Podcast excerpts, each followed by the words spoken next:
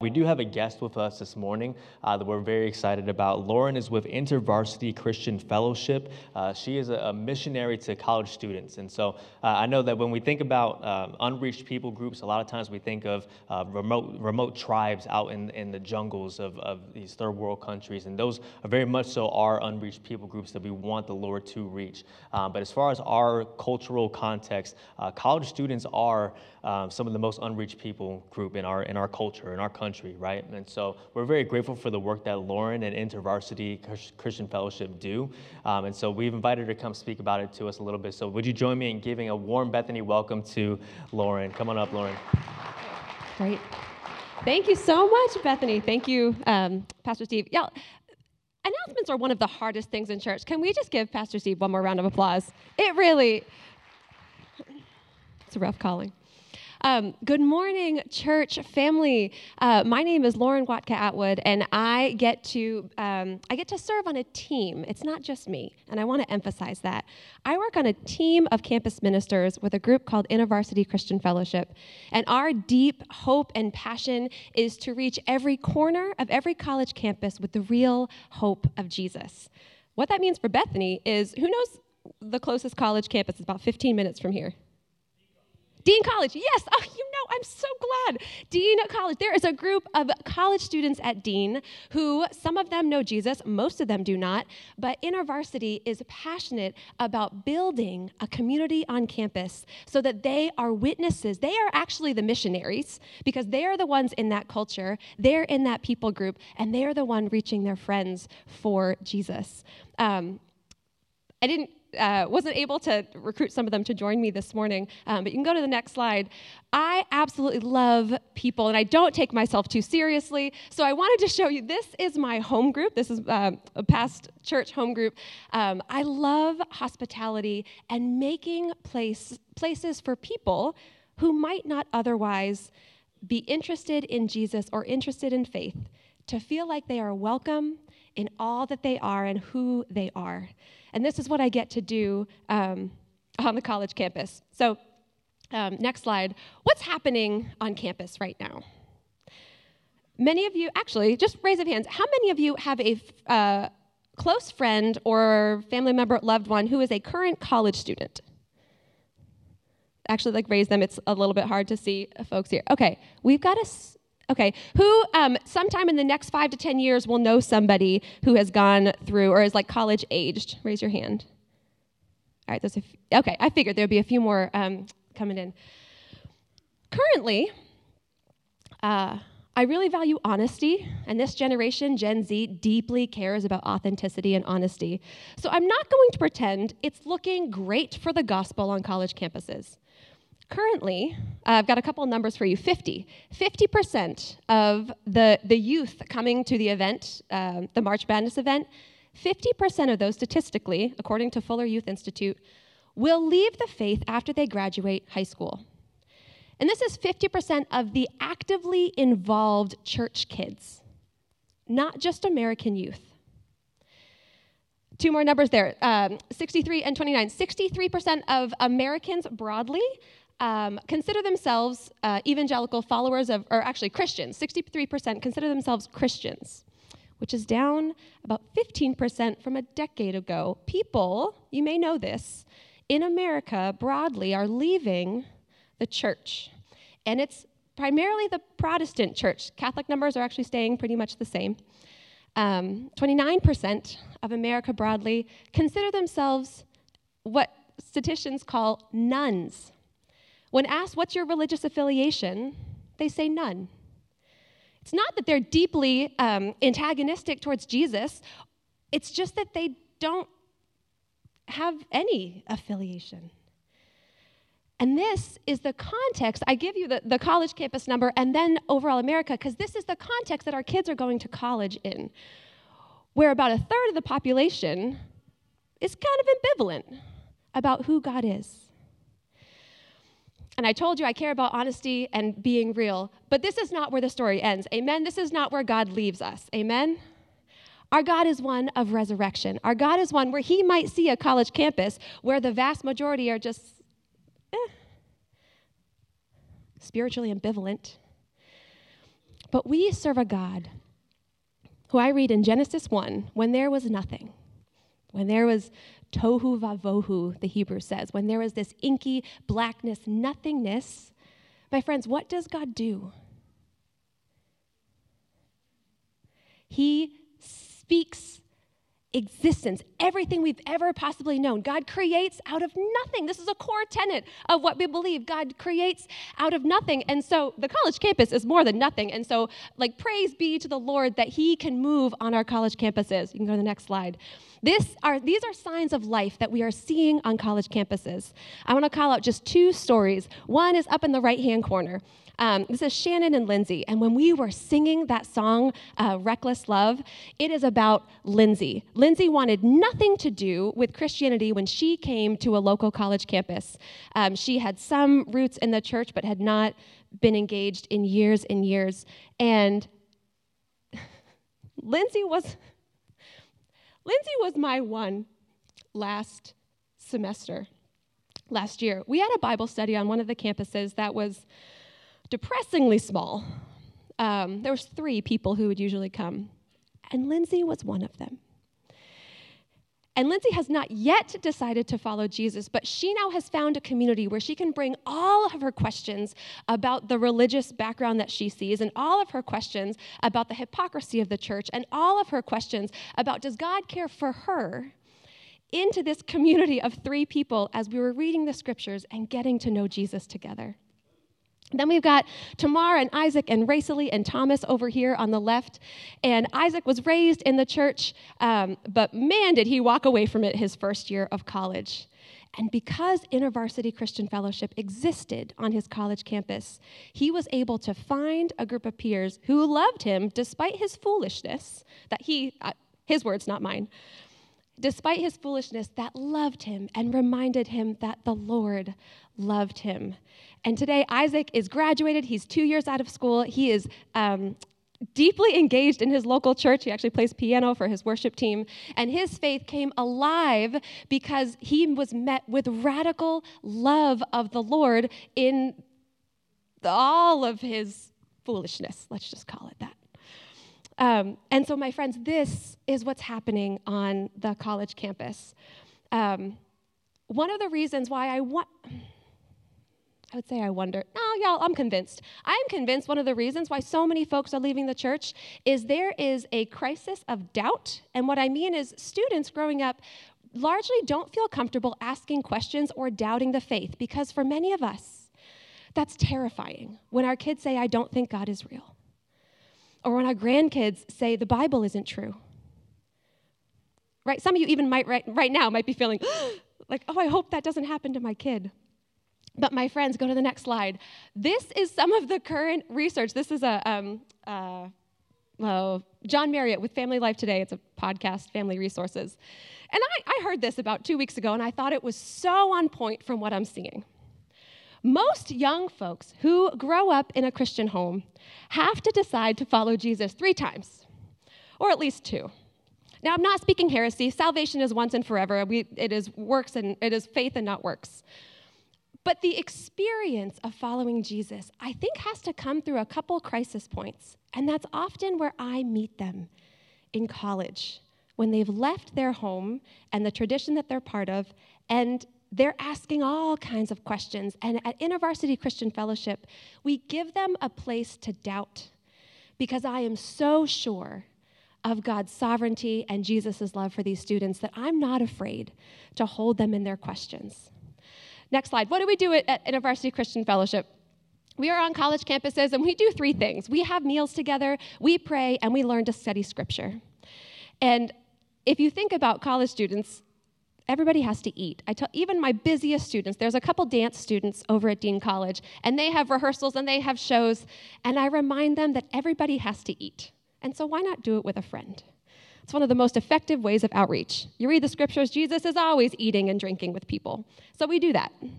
We have meals together, um, we host Bible studies, and they are built so people who don't necessarily follow Jesus can feel included. They're called inductive Bible studies.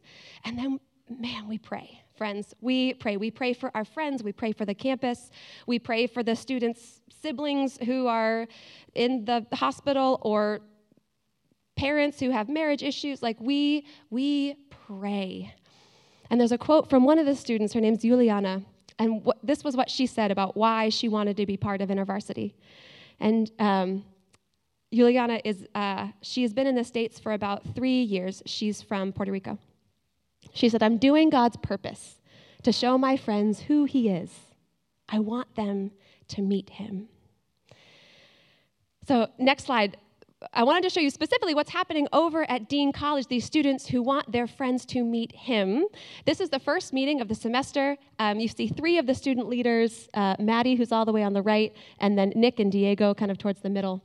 Um, these students have owned this mission. They want their friends to know Him, to know the Lord.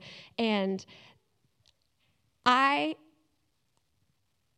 without a lot a longer story which i don't have time for today i can't explain to you how unique the ministry is over at dean right now because it is rare that i see students actually so excited they might be excited, but they just don't know what to do. The students at Dean College are excited and they are taking initiative to do outreach on campus, to continue meeting as a fellowship, to have those meals even when they don't necessarily have a lot of time in between. Um, and so I wanted to give you a picture, friends, so you can be praying for these students. These are the missionaries at Dean College right now. These are the students. Um, we have students who are involved in the dance club, a business major, students who are connected to the LGBTQ group on campus, and a student athlete in this picture. They are reaching every corner of the campus in a way that I can't, in a way that you can't. So please be praying for this fellowship, um, and hopefully in the next coming days, um, or in the next coming weeks, you'll actually be able to meet a few of them. Many of them didn't know that Bethany Community Church existed, and that's I'm going to own that. That's my bad. Um, but I'm very excited to, um, to hopefully strengthen this, this connection in the next um, few months. So, next slide. I just wanted to thank you, Bethany Community Church. You have been, even if you don't know it, you have been investing in students like this for the last three to five years. Um, I know at least some of your pastoral team have been praying for us. Some of the, the gifts to the missions, um, the missions budget goes to supporting me and other campus ministers, specifically building student communities that catalyze movements on college campuses. This is where some of your giving is already going to. And so, thank you. Thank you for giving so that I can be on campus, that some of these students can hear the good news of freedom in Jesus. Um, and there's also um, Pastor Jason for um, the first year that we were at Dean was serving with us um, over at Dean College. And so there's potential for other volunteer opportunities in the future. But I just wanted to to, to land and to wrap up with such gratitude for you, the local church, for caring for those even like 16, 17, 20 year olds in your midst, um, those college age students and one invitation is um, if they end up, if, if you hear them with one of those questions of doubt, just hold it with them and trust the Lord that He is going to shepherd them back into the kingdom. Um, so thank you so much for your, your partnership. And Pastor Jason as well. Thank you so much.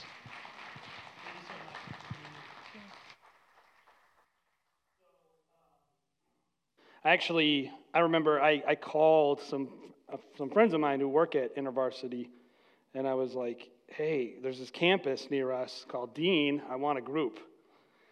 And it's awesome to see that God is still doing something, um, even in the middle of um, with COVID and wiping out a lot of in-person meetings. It, it you know, um, the kingdom of God is pretty resilient.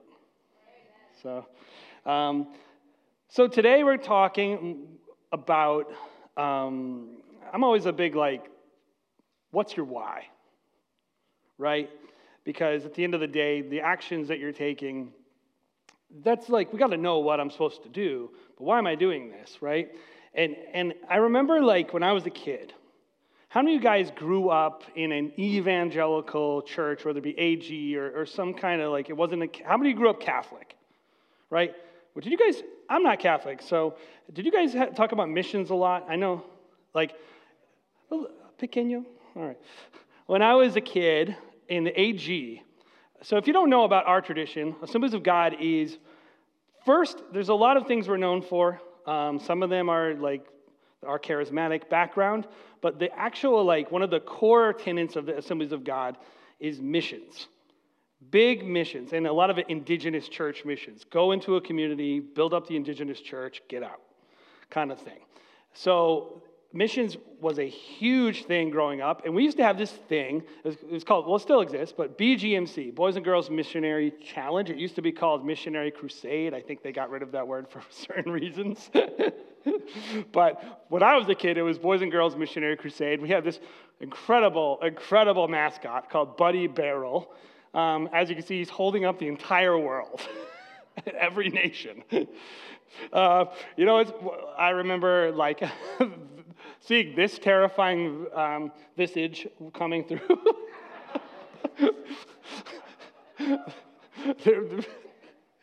This, this was our carrot. We had these. This is our buddy barrels. This, I remember, uh, oh man, oh, who was it? Was it Rick who would wear that costume?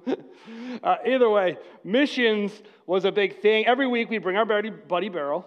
We'd put our change in. We'd bring it in. We, you know, we'd be supporting. And I think the, the, the topper is like the missionaries, right? So this was what we would get as a reward. Hold on, don't put it up yet because you'll ruin my comedic timing. this would be our reward when we would be giving to missions. We might get some candy, but this is what we really wanted. That's.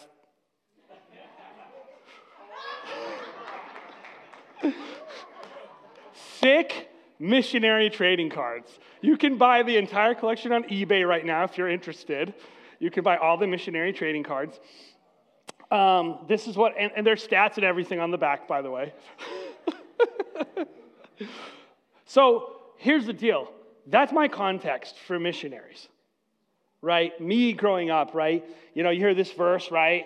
Matthew 28 19. Therefore, go into all the world, make disciples of all nations, baptizing them in the name of the Father, the Son, and the Holy Spirit. You see, that's the missions verse, right? Missions was like I think we talked about missions every single week in kids' church growing up.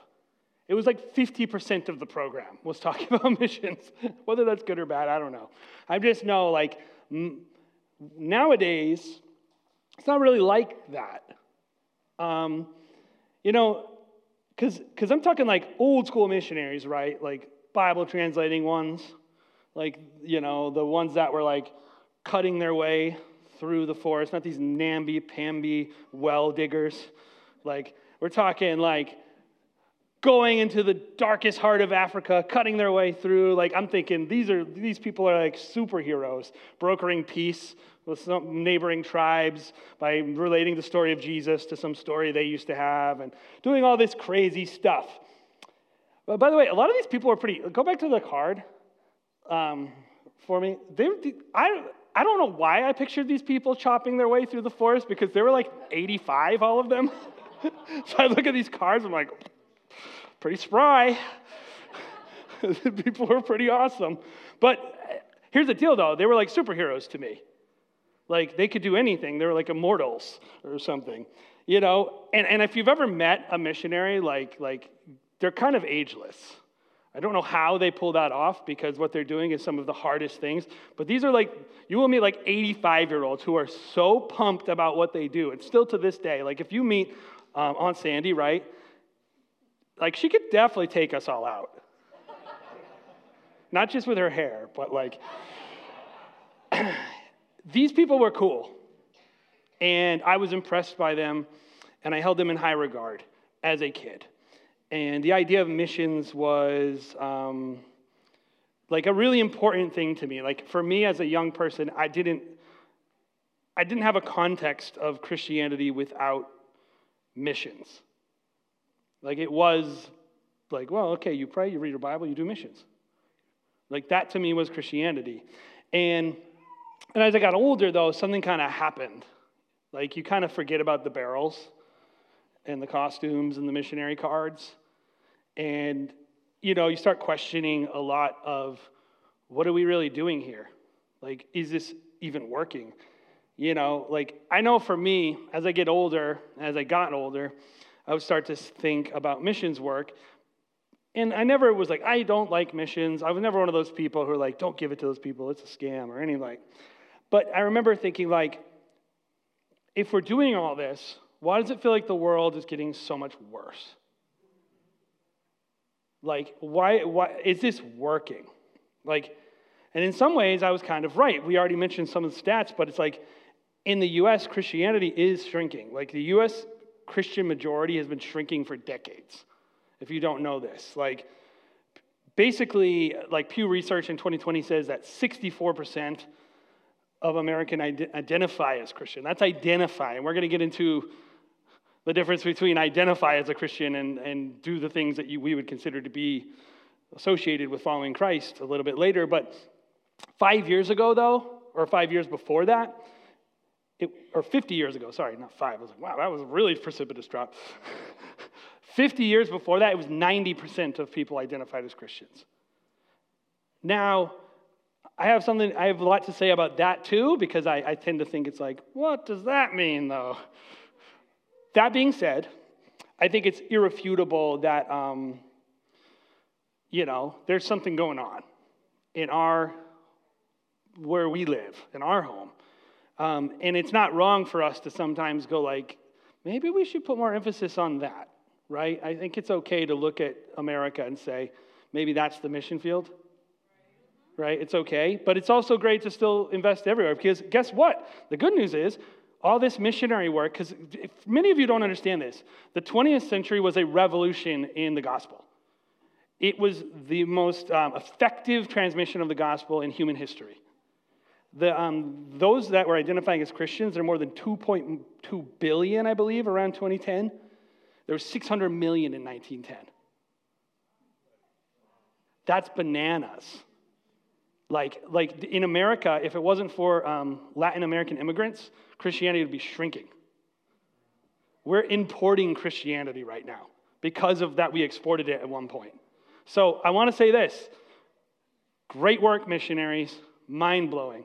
Like the fact that we did missions work when, earlier is the reason we're still persisting. When, and God knew, it's not up to us. The fact that God called us to do these things but it's pretty amazing. But it's also, I get why it's kind of frustrating. I get why it's discouraging when you don't see what God's doing in your backyard. When, you, when God is, it's, oh, that's great for Costa Rica, but what about me? like, and it's hard for me to even step outside my context. If you every day, um, I'm assuming most of you had jobs. You know, if you don't, there are plenty of people who are stay at home moms or they're students or whatever. But a lot of us, no matter what you're doing, you have stuff to do every day. You're busy. You're not getting up in the morning and going like, ah, today's looking pretty busy, but at least the churches in Africa are growing. like, I mean, most of us aren't doing that. You know, so I, I, think for myself, and I think a lot of us, this feeling of being kind of disconnected from what God's doing, from missions. Um, if you feel that way, if you are like, I can't believe they're doing four weeks on missions, they're going to talk to me another week about missions. Um, right now, we have, I think, about 20% participation in the campaign. Uh, I'm not saying that's like definitely, not saying that to shame people, I, but I know like the average Christian is not psyched about missions. It's not at the top of their prayer list. And a lot of that has to be built around, I think, just a lot of us, we're, we're just trying to struggle to get through the day. You know? And I have and I can relate. You know, I think missions just doesn't have the shine that it used to have in the American church.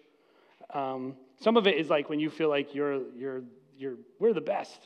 We're the most Christian nation. We have to export how awesome we are around the world. That can feel pretty good when you're on the winning side, but when you kind of feel like, eh, things aren't going so hot at home, I, I definitely think there, that contributes to it, you know. But I also think it's just how we talk about it and how we think about it, you know. Um, you know, what used to be like a weekly talking point in our churches, it's no longer that way. You know, kids grew up when I was a kid, and, and, I, I'm only 40, right? So, like, that wasn't, and in my context was probably different. There are probably plenty of churches that didn't grow up this way. We're looking up to these missionaries, loving them. And, and it, I don't believe that's really happening. And, and I think there's also a phenomenon which the internet can kind of make things feel like, well, why bother? Like, the, I don't need to go there. Just send them an email. like, I'll just put up a website in their language and then do a psyop on social media, tell them all about how great it is, and we'll get it out there, and that's missions work. You know, it's like, I don't believe that's true. I don't think you can replace the obedience of that commandment where Jesus says, Go. Um, and I want to make the case for going today. And I want to press upon our hearts that the importance and the necessity of people following the Great Commission in an explicit way, by the way. Not just like, yeah, I go every day by not turning off my automatic giving. Which is good. Thank you. Please don't do that. You know, by the way, unfortunately, the call, the call to go, it, it is more than just these sick missionary trading cards. But I think we should bring those back because they were pretty awesome. So, the first point I wanted to talk about is well, why go anywhere? And as I said before, it's kind of easy to lose sight of that commandment. Um, I've been there, I, I felt that way. If you are hearing that commandment and you're like, eh, like if I tell you, like, God loves you and he believes in you no matter how much you've sinned, I'm going to get a ton. I didn't get any because you know I was being a little sarcastic, but I'm telling you, the American church loves that. We love that we are God's little favorite. And he's looking at you. And guess what? You are. That's the cool thing. But, um, but missions is very much kind of out of sight, out of mind. Like, if you're not seeing a problem, you don't fix the problem. Like, how many of you guys have ever had something break in your house, but you kind of fixed it? You're like, like I, I got this like part in my bo- in my um, boiler, not boiler, I don't know, furnace right now, and I I'm, I know I need to replace it, but it worked this year, so I'm not going to replace it. I'm gonna I'm not gonna do it. And I think missions is the same way. It's like you know we just don't put pressure on things that that seem to be working, and it's and it's hard because missions is so abstract, and you're not doing it, and I'm not doing it. Like like when are we done with missions? When is it over? When did we accomplish, like, did, okay, we did missions. Like, if it was just a effectiveness thing, well, the 20th century, we did it. We did missions. The whole world's heard about it. We don't need to keep, right? No, that is what it is. But I get why, like, for people like me, I'm very much like, did I win? Did I win missions? When do I win missions? I just want it to be over. Next thing I want to do, I want to win missions. And if I can't sweep the devil out of the building, it's kind of like, uh, can we just do something? Like, let's just do personal transformation. Like, let's, let's focus on that. You know, and man, like, talk about overwhelming too with missions. Like, this mission, the mission of missions is like insanely daunting, like, in like an ever increasing scope, right? It's just, if you're, and I'm saying all this to say, if you're feeling like disconnected from this, I get it. I get it. It's, it's hard to even define. It can be easy to question what Christ meant by go and make disciples of all the nations. And who he's even talking to. Like, well, that was, that was for those disciples, or that was for the missionaries, or who, who is he telling to go? It's so easy to kind of lose sight of all that stuff. And and I kind of felt prey to that, and I just couldn't get excited about it, really. Like, I was just kind of like, I remember like meeting missionaries and being like, why are you home more than you're even on the field? Just go. Or like, you, want, you just want more money out of me. And, you know, like, I don't know. Like, I can remember feeling that way. And I remember one time I, I, I, I took, um, you know, I, I feel like at one point in my life, I took Matthew 28 and I kind of reinterpreted it to fit my life and my world, what I, what I needed to do, what I felt I needed to do. And I remember a specific season in my life where God started kind of to deal with me. I'll read this verse again. It says, when the, Then the 11 disciples went to Galilee, to the mountain where Jesus had told him to go. More going, by the way. When they saw him, they worshiped him, but some doubted. Then Jesus came to them and said, All authority in heaven and on earth have been given to me. Therefore, go and make disciples of all nations, baptizing them in the name of the Father and the Son and the Holy Spirit, and teaching them to obey everything I have commanded you. And surely I am with you to the very end of the age. Now, like I said, this is the OG missions verse, not very original of me. Um, you know, we can't all be Pastor Phil quoting 75 college intellectuals every single sermon. Um, and, you know, I, I, was, I'm pretty basic. And, and so, you know, it's just a kid's church verse, right? But I wanted to go back to that place for me, right? Because that's when, like, missions was super meaningful to me. I remember being a kid. And, and I think a lot of times that's what God wants to do in our lives, right? It's like essentialism. Like, what is essential again? Go back to that place. And, and for me, I remember reading this verse, and, and it stuck out to me one day. It's like Jesus and disciples that love all together, or Jesus and his disciples that he loves, they're all together, kind of. A lot of people would say, well, maybe like this was during the ascension. It's not quite clear exactly when he exactly said it, but it was towards the end of his time with his disciples. This is like one of the last things, was after the resurrection. One of the last things Jesus wanted to impress upon these people that he loved was hey, all this stuff we talked about, do this though. Like, like famous last words, right? Go into the world and tell people about me. Go. Go do it. He literally like invents missions as his like last miracle, besides like flying into heaven. That was a joke. Um, as a Christian, by the way, I cannot, I always think about the ascension. I'm always like, what was actually happening there? Was like he literally just floating? Did they like stand there until he was out of their sight? Like, ah, man, I want to go back to that time. Um, but he, he, he gives it to them as like his last words, his most important thing. And I remember thinking, like, wow, like that was like the, the most important thing for him to let them know about and to let me know about. See, Jesus wasn't commanding the disciples to go, he was commanding me as a disciple of Jesus to do that, to take part in what he wanted to do, to take part in his mission.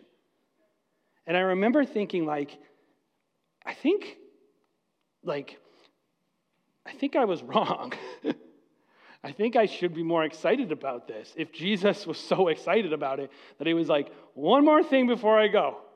Have you guys ever one more thing before I go with someone? Before I go, don't forget to do X. Don't forget, like, these are important things. If they don't happen, something bad will happen. Like, and that's what Jesus did. And when I think about this, it's like, it's not just a, um, it's not about a goal. It's not about overwhelming the world with our strength or winning an argument or stopping the decay of society or any of these things that missions can feel like imperative. And there's a lot of great stuff. We're supporting like international justice mission. We want to stop human trafficking. We want to do justice. But I'm telling you, that is not what the purpose of it. That's not that the commandment was about. The commandment was about obedience. Just like any commandment, Jesus says, is, Will you obey me? Will you be like me? When I think about missions here at BCC, I think it's easy to miss the point of why we must go. Um, we want to see lives change. We want to see wells dug. We want to see people taught scripture. The things that we're able to do here with BCC um, are amazing. C&E is amazing. But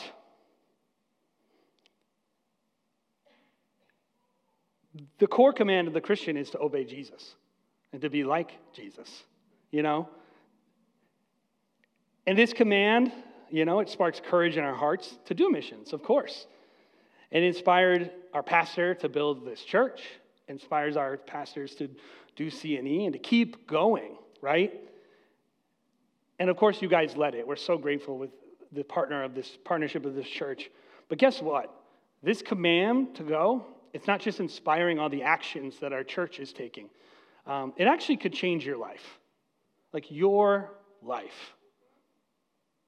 And, and I think a lot of us are looking to change our lives by improving our moral performance, um, by understanding more, by knowing more about God, by going to more events. And, and a lot of us need to actually become closer to God by just doing the things He does. So, why not just go for Jesus? If why go? Why we must go is because we need to know him. You need to know Jesus. You need to know what he's like. You know, why? Because when you go, he goes too. Wherever you go, he says, I will be with you even to the ends of the earth. That's a going command. You go, he goes. You so many people, they the amount of people who have said to me, I just don't feel God. It's like, okay, well, where are you? Well, I, I, you know, every day I watch Netflix and I go to work and I drive to work and sometimes I even listen to a Christian song when I'm driving, and it's so great. And then all the things in my life just, and this is like, there's a lot going on around this. The pressures of this world, they come and they kill what God wants to do in your life. And I'm telling you, sometimes you have to extricate yourself from an environment that He's not in and, and put you somewhere where He is. And I'm telling you, yeah, you can clap about that if you want. Yeah. I'm not saying quit your job. I'm saying participate in some going and you'll feel his presence. And, you know, there's a book uh, Phil Cooke wrote called The Way Back. And so I'm going to steal some of his stats. Um, I want you to see this. Prayer, only 63% of Christians say it is essential. This is crazy to me. That's not who prays. That's who, if you said, is prayer essential? People who call themselves Christians, we're not 100% agreement in that. That's crazy to me. Church attendance. The bar is so low that a regular church attender is described as someone who only attends 19 times a year. They, throw up, they show up three out of eight Sundays. That is a regular church attender in the modern church. Um, Bible reading 40% of church going Christians read the Bible once a month, rarely, or never. And I would say probably most never. Rarely, maybe. They definitely don't know what it's in it. that means when it comes to the primary book kind of informing us about who God is, about the universe, his remarkable plan, missions, all this stuff. Um, Christians think so little of it that we never read it. Tithing. Uh, we, we don't have to necessarily even get into this one, but it's pretty brutal. Fewer than 10% of churchgoers give more than or give 10% or more. Now, we understand this is a complicated thing um, because they didn't have taxes in those olden days, and there's a lot going on here. So there's a lot of grace for giving, and anything anyone can do is amazing. I would just say, let's imagine it's not even 10%, just regular investment financially in God's kingdom. If you, by the way, our church is incredible about this, so thank you so much. You guys are amazing. I'm just kind of laying the land for the, what the American church is going through. Rough, so, like the summary, roughly 75% of the, those of us who identify as Christians are not attending church regularly. One of ones of, of us who do, only 40% or 40% of us aren't reading the Bible at all, and 90% aren't tithing anywhere near the level the Bible instructs. We're not even talking about fasting. We're not even talking about missions. We're not talking about all this like, ooh, the advanced Christian stuff. It's like, oh, you know, once we get through Christianity 101 and believe that prayer is important. a modern American Christianity in a nutshell is all talk, no action, big hat, no cattle. You know, and I don't say that to shame or embarrass or even motivate you. Honestly, I don't care. Just it's the truth. take it for what you will. If you're part of the solution, great. If you're having some of the issues, like I convict you, apologize, it's over. Guess what? You just say, oh, God, I don't want to do it anymore. It's just truth. Many Christians are not experiencing the fullness of the Spirit, and that's the point. It seems, you wonder why church is shrinking? You don't do the things that make you experience God's presence. Why would you want to go to church? It stinks. I don't want to go to something that's just someone talking to me for 45 minutes about something I don't care about. If you, like, someone teaching you about God's word, if you love God, it feels like life. But if you don't care, you're just checking a box, you're definitely not going to be given to missions. Why would you? You know? So the truth is, if you want to be close to God, go where he goes and do what he says. And, and all of this stuff is about you having the thing you say that you want, which is God's presence. Everyone who comes to church is like, I want to be closer to God. Almost every person who comes to church, that's why you're doing it. You're trying to get something out of him. I'm telling you, that's great. God wants to give you the fullness of his presence. He does. Part of that is doing the things that he do- asks you to do so that you can be where he is, in his presence, in his proximity. Be with Jesus, know Jesus, know his heart, feel his love. If you're, if you're struggling with that, I'm telling you, apologizing to him for the thing you did last week, every single week until you die, is not going to get you there. That's not what it's about. God will take you in your brokenness and do missions with you. How awesome is that? You don't need to check the box first, you can just go. Literally, the Bible verse Jesus went, and he talked to them, and some doubted. I'm pretty sure all of them still died as martyrs, except for John. Who doubted? Which one of them didn't follow through? It seems like all of them did. That's amazing when you think about it. How many of you are in here doubting and you're still going to give it all for Jesus and experience Him in His fullness? He can still use you, and He wants to. And if you want to be close to Him, go.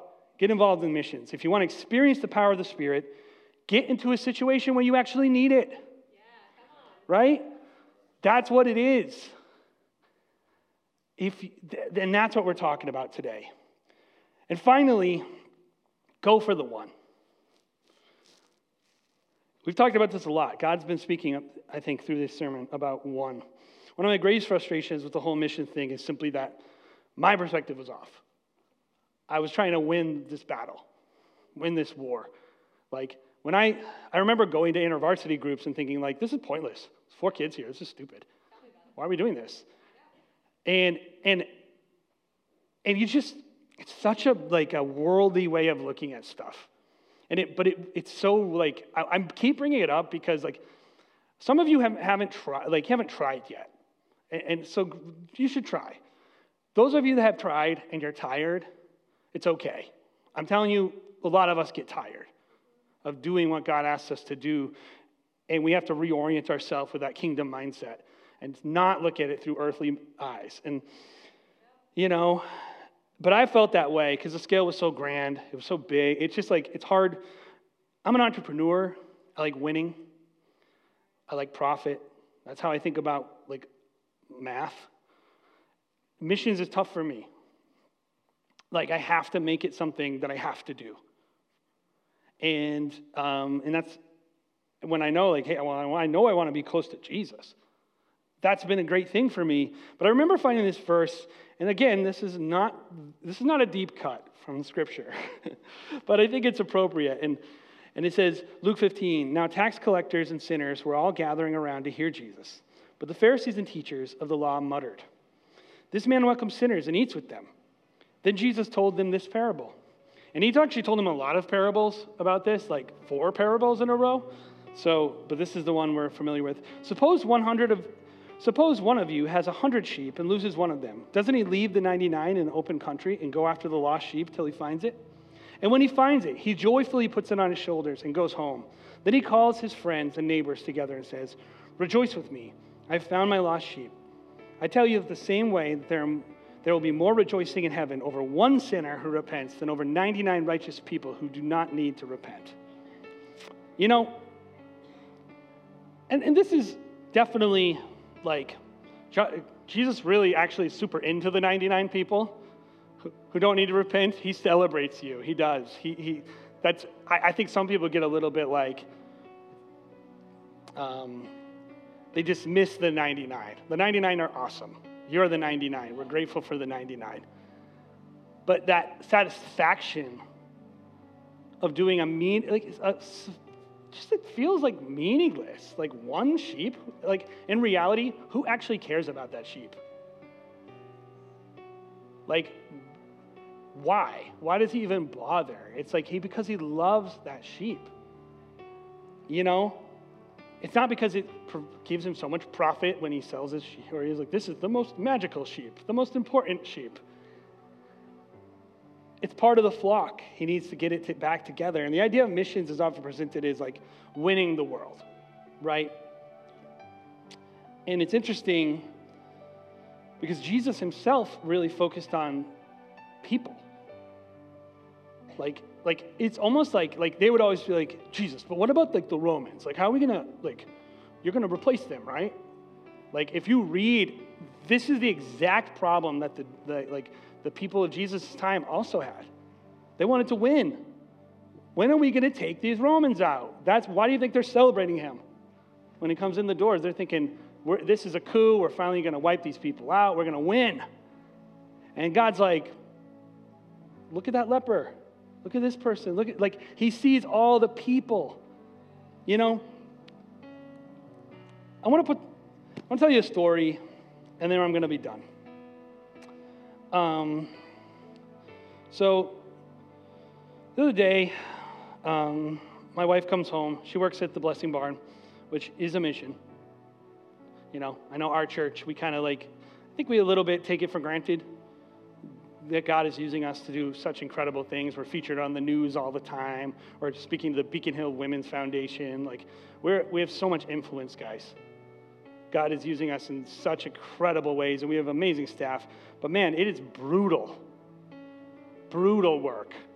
And um, I see it firsthand when my wife comes home and is just, my mother, these people are superheroes. They work so, so hard, and people are so mean to them sometimes. it's a retail store, so. And, I, and you know, my wife's having this terrible day. Um, a lot of days in that environment are pretty brutal, like I said, because people are not nice. And she's at the store, and she's about to leave. And as she's about to leave, this woman's like, Oh, can you get her? And my wife goes up to her and she says, um, Hey, I wanted to talk to you. She said, Five years ago, I, um, I came in here and I was very distressed. And, and I don't know, I don't remember actually remember the story if she had asked or if Marilyn had asked, but she said, You prayed with me because my sister I had just came here after I dropped her off at an abortion clinic. And I was praying that she would choose life. I was so sad about this. And you prayed with me. And she said, and I want you to meet this, this is Carter. And she's like, yeah. And she says, you know, um, I adopted him. She did choose life. And um, thank you so much for praying for me that day. And I believe that God answered your prayers. And you know, when I, I, I remember hearing that story and thinking, like, well, it was kind of all worth it. It doesn't really matter. Every, all the brutality and the moving boxes and every single day. And just even like um, the emotional distress of carrying the, that cross. Would, would we raise $50,000 just for Carter? We would. We would we would, if it was just that one person whose life we saved, we would do it. And so that's why God, that's why Jesus wants to, us to look at one person, because when you look at people, it's easy to not care. If I said you could save 50 orphans, you'd be like, okay. If I say you could save Carter and you did, you will get behind that. And I'm telling you, you got to see people if you want to support missions. You have to look at individuals in the eye. You have to understand God is not just asking you to go and translate the Bible for a tribe. There's a person in that tribe who needs to know God's word. There's a kid in that campus, one kid. And that's why we go. So, who's your one? Tell them, go tell them. Just figure it out. go tell them about Jesus. God loves them. but also, I want to pray for this offering because I want to pray that God would put it upon people's hearts. Um, I'm, a, I'm like, a, like my dad will always be like, oh, don't say that, because he knows I'm like a little off the, a little out of pocket sometimes. Um, and he's he's much more of like a diplomatic person. and that's great, by the way. We're, we're, we're, lucky to have a pastor who's so empathetic and, and caring. Um, so I don't want to shame anyone, but I know we can do better than 30% participation. Because I know more of you need to do this, because here's what I actually care about as a pastor I, I, I do care about missions, but you're our flock. I care about you. And when I see low participation in missions, I think, discipleship is needed. People are not as close to God as they need to be. This is a breakthrough thing for you. If you don't participate in what God does, you will not be close to Him. And so, yeah, I'm sure there's situations where um, maybe God will not call you to give to a missions fund. So I'm not making it some, hey, you don't do this, you're going to hell. I'm nothing like that. But I am saying, just knowing people and knowing how discipleship works, that when people do the things that God is asking them to do, um, that they tend to be blessed in a way that means closeness to God. And that's what I want. More than growing this missions fund, more than hitting that $50,000 mark, I want a church of people who are experiencing the fullness of what God is doing by participating in saving someone like Carter.